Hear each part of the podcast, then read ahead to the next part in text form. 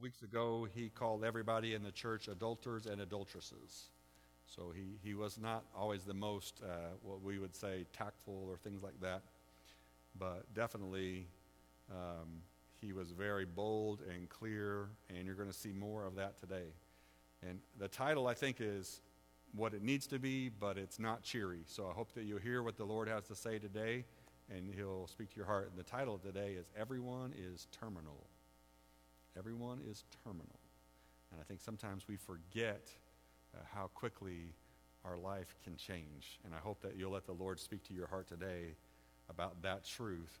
And then because of that, I hope that you will obey him uh, and seek him as clearly as you can. So let's start together. The book of James, chapter 4, and we're going to be in verses 13 through 17.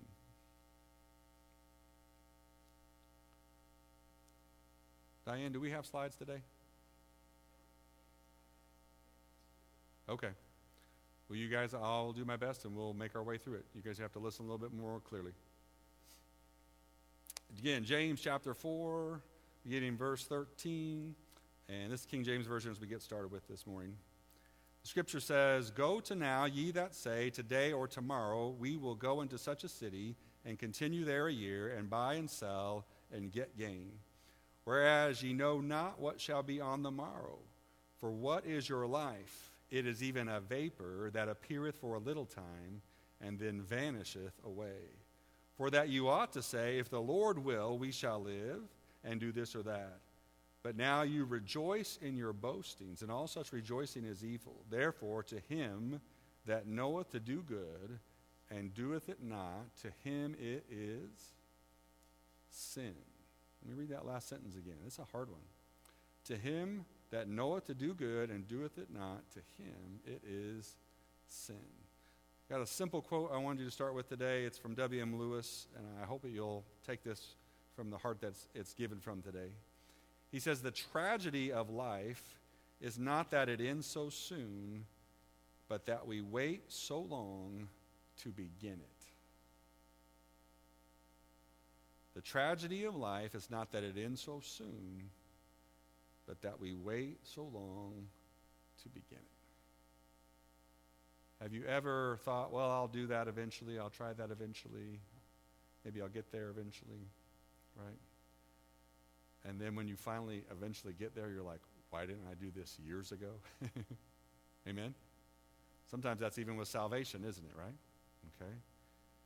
Uh, today, I want to challenge you about your plans and about really listening to the Lord and being obedient and not taking for granted the very breath that you have. I hope you caught that today. We sang, Great are you, Lord. It's your breath in our lungs. And even in our last song, right, it was worthy of every breath we can ever breathe, right?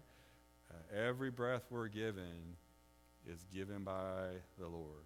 Let's go back through the passage again, and it'll be good since uh, our slides are there. So we're going to do verses 13 through 17, but this time from NIV. Again, listen, or if you have the scriptures to read along with, uh, listen again. The Bible says, Now listen, you who say, Today or tomorrow we will go to this or that city and spend a year there and carry on business and make money. Why, you do not even know what will happen tomorrow. What is your life? You are a mist that appears for a little while and then vanishes. Instead, you ought to say, if it is the Lord's will, we will live and we will do this or that. And as it is, you boast and brag, and all such boasting is evil. Anyone then who knows the good he ought to do and doesn't do it sins. The idea here this morning is we should not be with presumptuous with God. You are not promised tomorrow. That's a hard thought, isn't it, right? Everything just kind of goes to pattern for so long that we get lulled into the pattern, don't we, right? And again, and I'm not, hopefully, I'm not trying to take advantage of a situation, but it's just so real this morning when you think of the Riggs family. Everything this week was to pattern, and there's plans and future and what's going to happen. And in one moment, their whole life is completely different, right? And most of you have probably been through something like that, whether it was a health need or a relationship or a family member loss, that all of a sudden your world completely changed, didn't it, right? If you guys could have been here Good Friday, and many of you were, we heard people share stories about that type of change, and yet how God had delivered peace even in the midst of those difficult things. We are not promised tomorrow, and those words are so easy to say, but sometimes it's hard for them to sink in. Ferdinand Oursler says this He said, We crucify ourselves between two thieves regret for yesterday and fear of tomorrow. Again, I've said this before, but I challenge you this morning. If you knew that your life was about to end, what would you do differently? We said this a few Wednesday nights ago. I said, What if this was it? What if you knew that tomorrow, Monday, was your last day on the planet? That's what you get. What would you do? And some people were, and I appreciated what their answer was. They were going to call all their family and friends, make sure that they knew about the Lord, and they were going to do that. Some were going to go spend time with family. But what I really appreciated were the people that said, I'm not going to do a single thing different because every day I get up to obey the Lord and whatever He has for, to me for tomorrow, if that's my last day, that's how I'm going to live it. Right? Are you seeking the Lord in your plans for every day? How many of you already know what tomorrow is like and you haven't even consulted the Lord? Hello? Do you know what I'm talking about? I'm going to get up in the morning. Probably the dog will wake me up at about 5:30 and Wendy won't get out of bed, so I'll have to get out and let the dog out. And then I'll come back and try to lay down and then Wendy will get up and then I'll my alarm will go off about 6:20 and then I'll hit snooze like 4 times. And then I will finally get up and I'll have some sort of either an egg or some piece of toast. I will make my way to Panera, get my coffee and go on to work. And then I, there I will try to, we, will, we have state testing started this week. Oh boy. So I'll make sure that I'm checking with all the iPads, make sure they're all working, and make sure all of our team is in place. And about noon, I'll try to go to lunch and I'll go home and let the dog out again and come back to work. And then I'll work till about 5 o'clock. And then I'll come home and then watch, eat some dinner. Oh, HelloFresh this week, so that sounds pretty good. And then um, at about 8.55, my alarm will go, go off, and I'll try to call Central and Jacob, and one of us won't be able to get on Discord for about five minutes. Then we'll figure it out. Then we'll meet together, pray. I'll watch a little YouTube and go to bed. Did I consult the Lord in any of that? Oh, I didn't go into this, but I will actually read my Bible when I wake up in the morning. That's my devotion time. Um, where's the Lord at? How about in our church plans? Well, it's April. We got a quarterly meeting coming up. Uh, in May, we don't have too much going on, although we do have a special game day. Shout out to the boys. We'll do VBS in the summer. We, after summer, we'll do the car show in August. We'll do a men's retreat in the fall. We'll have our Thanksgiving dinner. We'll have Christmas Eve service. We'll start New Year's. We'll have a state of the church. We'll do some planning, chili cook off, and we'll do it all again. Did we ask the Lord about that? We do, by the way, but just wanted to test you on that. How many times do we already have everything all scheduled out and we have not consulted the Lord? We have presumed that things are going to stay, He's going to provide that is, and we're going to make our way. And here, that challenge is this morning is that we need to be reminded that we only breathe because the Lord allows us to, and we're only given today. But amen, we're given mercy today, right? We're given provision today. We're given grace for today. We're given our daily bread for today. Those are the promises that we're given for today. But again, I challenge you this morning to be mindful of the fact that everyone here is dying and everyone here will face death unless Jesus returns. You don't have to take my word for it. Hebrews chapter 9, verse 27, second part of the verse. The author of Hebrews says, It is appointed unto men once to die, and after this, the judgment right? It is appointed unto man once to die. So the question becomes this not how will you die, but how will you live? So many of us get caught up in how we're going to die, right? Is it going to be cancer? Is it going to be diabetes? Is it going to be a car wreck? Is it going to be a shooting? Is it going to be uh, some other tragic disease? Is it going to be pandemic? But th- that's not the question. You're going to die. One way or another, you will, but how will you live? Miss Charlotte, how did she live? Woo! Talk about an incredible godly woman, humility, patience, uh, faithfulness, seeking the Lord in all she did. she lived the life, didn't she? Amen? It wasn't about how she died, it was about how she lived. I've got to be part of my grandma and grandpa Malone's funerals, both of them. It wasn't about how they died, it was the life that they lived. How will you live? If you look at the people here in the text, what were they doing? They didn't know about today or tomorrow. There was no guarantee. But what was their plan? Oh, here's the deal. Here's what we're going to do. We're going to go over to the next city and we are going to make the big bucks. And a year from now, we're going to be living the high life. Right? Is that your presumption on God? We do the same thing in our own life, don't we, right? Well, you're going to go to grade school, you're going to go to high school, you're going to go to college, you're going to get a degree, then you're going to get a really good job. After that job, you're going to start out pretty poor, but you're going to make your way up the ladder, and hopefully by your late 50s, early 60s, you can retire, you'll live the good life, and then you'll die.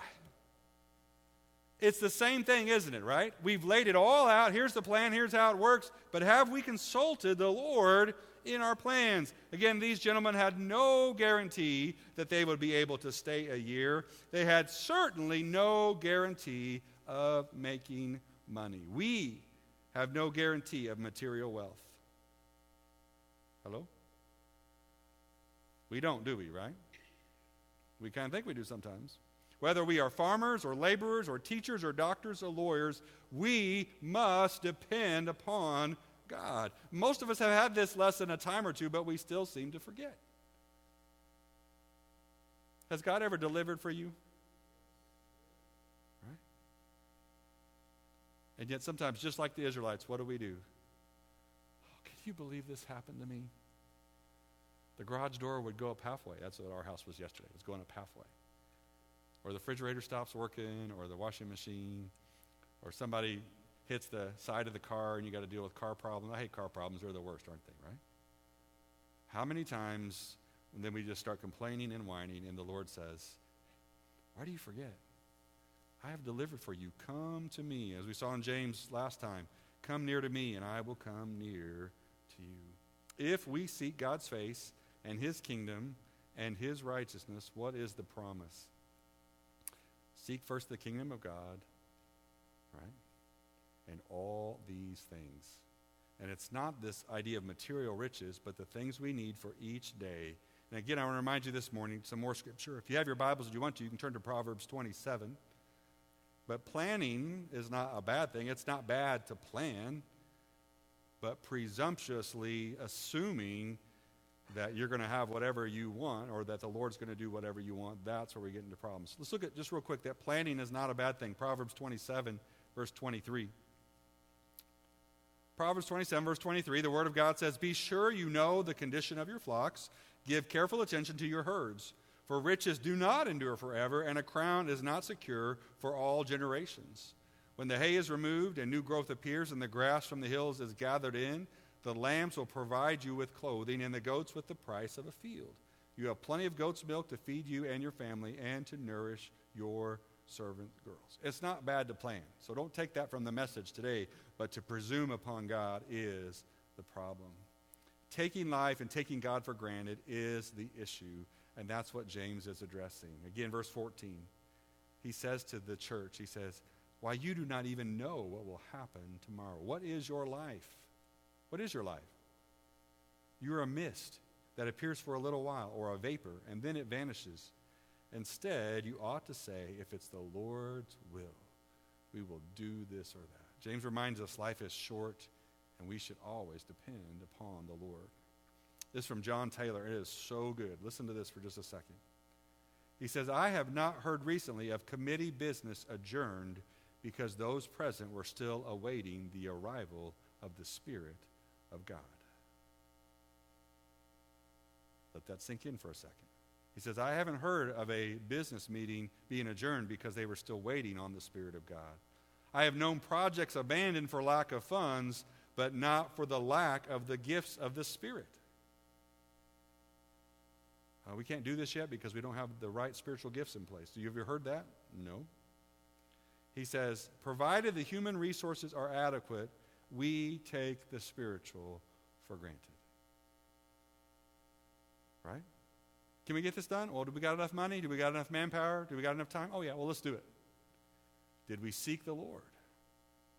In your own life, the same is so true.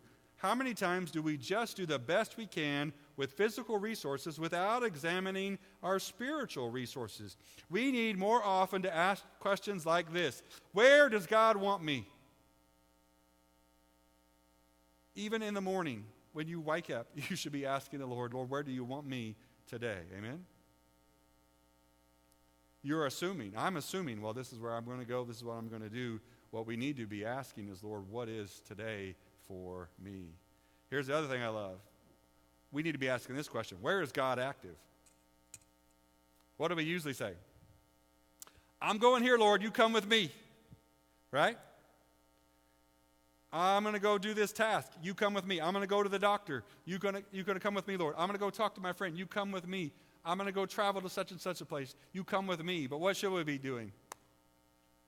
Where is the Lord? Where is He active? Is He doing something special at servant's heart and that's around me? Let's go be a part of that. Let's see where the Lord is at work. Is He doing something special with the homeless? Let's go be a part of that. Let's do that kind of work. Where is the Lord active and where is He at work? Let's go be a part of those things instead of asking Him to come be a part of what we're doing. And then this question What part of God's will do I already know? We've been studying this in 1 Thessalonians, right? What do I know I already need to do? Why don't I be about that thing? The things that I'm going to do today, are they part of God's will that I already know? Is God with me in this project or am I with him? And then, of course, a very familiar one. What would Jesus do in this situation? When's the last time you even asked that question? What would the Lord do if he was faced with this? You guys, we need to change the way we talk. And I think it'll help some of our people. Uh, Brother Tom Johnson, when I was pastoring over in Illinois, and Wendy and I lived in Salem, um, when we came to Calvary Church in 1995, first Sunday of November, Tom and Rita Johnson walked in the door at the very same day. And they would, uh, Tom would stay with us for almost eight years. He come to find out he had terminal cancer. He was supposed to die in six months, and he lived for about eight years. Again, don't presume on the Lord either, right? When the doctor says, yeah, you're not going to do whatever, well, let's see what the Lord says, right? And Tom had this saying, and just about any time we would be doing something, he would say, uh, well, Lord willing, and the creek don't rise. He lived out in the country. And really, if the creek did rise, there was a lot of things you weren't doing. and so our church kind of adopted this phrase. And so we'd say, I'll see you Wednesday, Lord willing, and the creek don't rise. And just like you're talking here today, we would, we'd smile, we'd laugh a little bit. But there's so much truth, isn't that right? We're going to meet together Wednesday night. You guys, we had such a great Bible study Wednesday night. It was awesome. The people were digging and growing and putting things together. It was, it was really. We're going to meet this Wednesday night, Lord willing, and the creek don't rise, right? Daniel Edwards hopefully will be here Saturday in this very pulpit, and he's going to be preaching the Word of God to preachers and church leaders, and it's going to be awesome. Lord willing, and the creek don't rise, right? And then go down the list. What's this next activity? What's this plan? Even paying the house payment, even witnessing to my family. Lord willing, and the creek don't rise. Hmm. How many times do we never say that type of phrase? Because we just assume, right? And some of my friends have said a phrase which is very similar, and it's the idea of this is like, well, if the Lord tarries, I'll see you Tuesday if the Lord tarries. What's that mean? Can the Lord come back today? Is there anything he's waiting on? Just a call from the Father, amen? Father says, go, he comes. Do you think that way, though? You think the Lord's not coming back. He hasn't come back in 2,000 years. He's not coming back in my lifetime. Maybe, you know, my great grandkids or maybe the year 3000. He's not coming back now. No. We need to season our speech with Lord willing, Lord willing, the creek don't rise, if he tarries. You guys, that needs to not come from me. That needs to come from you. When you share that with your brothers and sisters, say that to some of your coworkers sometime. You think that'll open a door to witness? Right? Um, yeah, I'll probably see you Thursday, Lord willing. Lord willing, what you talking about? You say, Lord willing, the creek don't rise, they're really going to laugh at you. and it'll open an incredible door for you to do what? To say that I know I have an opportunity. I want to tell you about the Lord. I know my life could go at any moment, but I'm ready to meet him. How about you? What a simple way to open a door to have a conversation about knowing Jesus. Amen?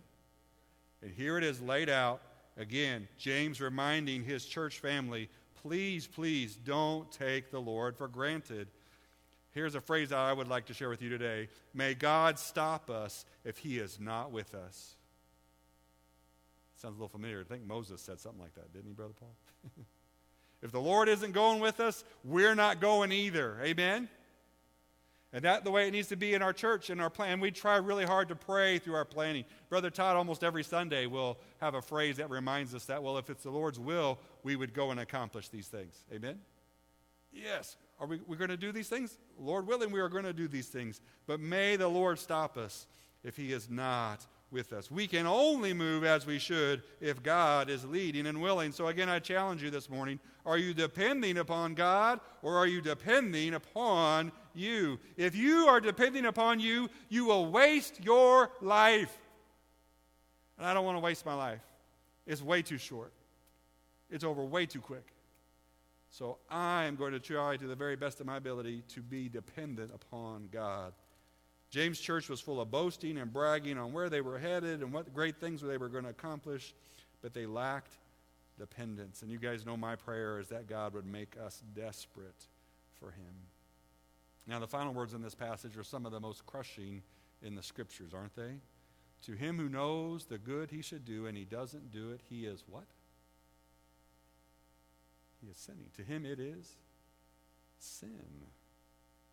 Now, most of us have been raised that sin is the things we're not supposed to do. Amen? Right? Most of you probably have a list, don't you? I had a list, right? What was the list for you guys? Ten Commandments, that's a good list to start, yes? For some of us, it was even more uh, exterior things, right? when I grew up early on in church, Women were supposed to wear certain clothes, men supposed to wear certain clothes, supposed to look that way, right? Uh, way back, you go back far enough, men were not supposed to have beards. That was a sinful thing for a man to have a beard, right? Uh, no playing cards present, that was a sin. Sunday, if you did any work on Sunday, sin, right?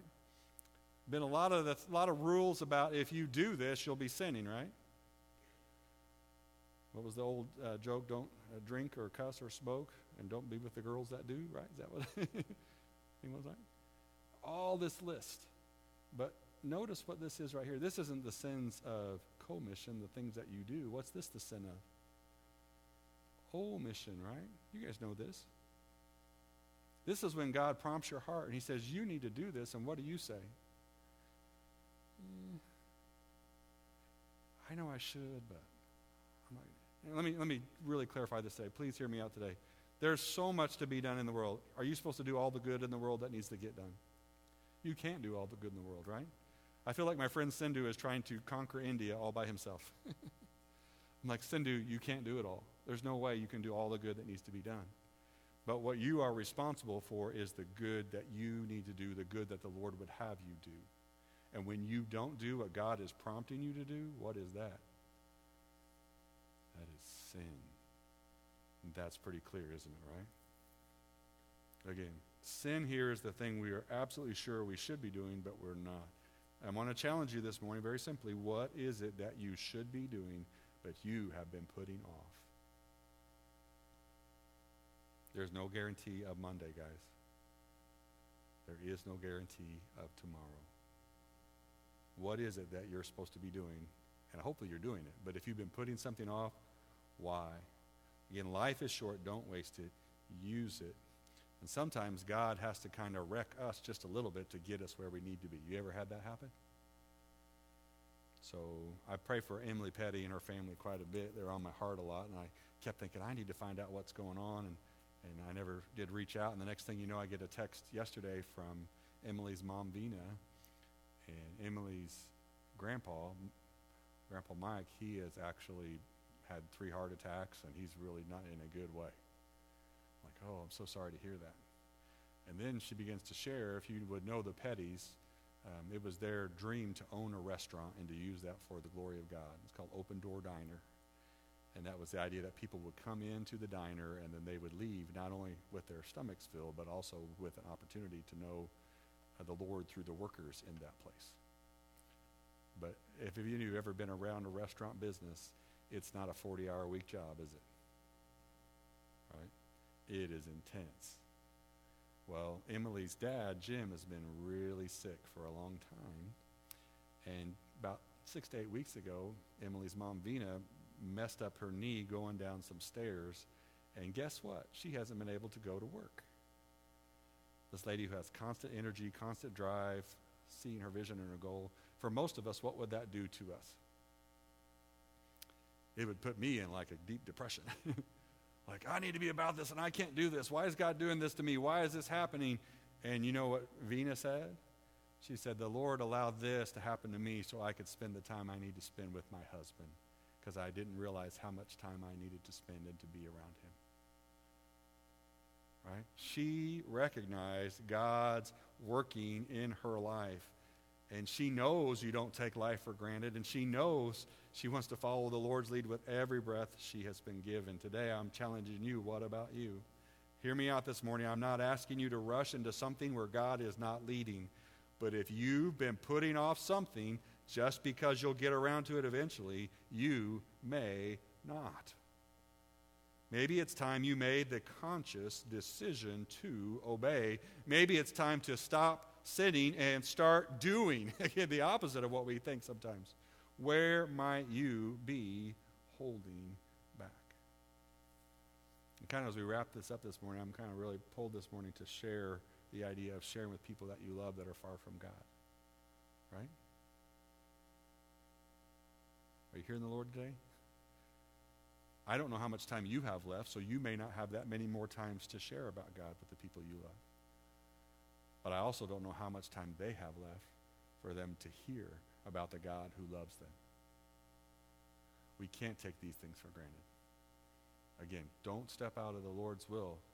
Keep in touch with His Spirit, but follow with Him. Let me read the last passage again, and then we'll have our time of invitation this morning. James says, and he says, Now listen, you who say, Today or tomorrow we'll go to this or that city, we'll spend a year there, carry on business, and make money.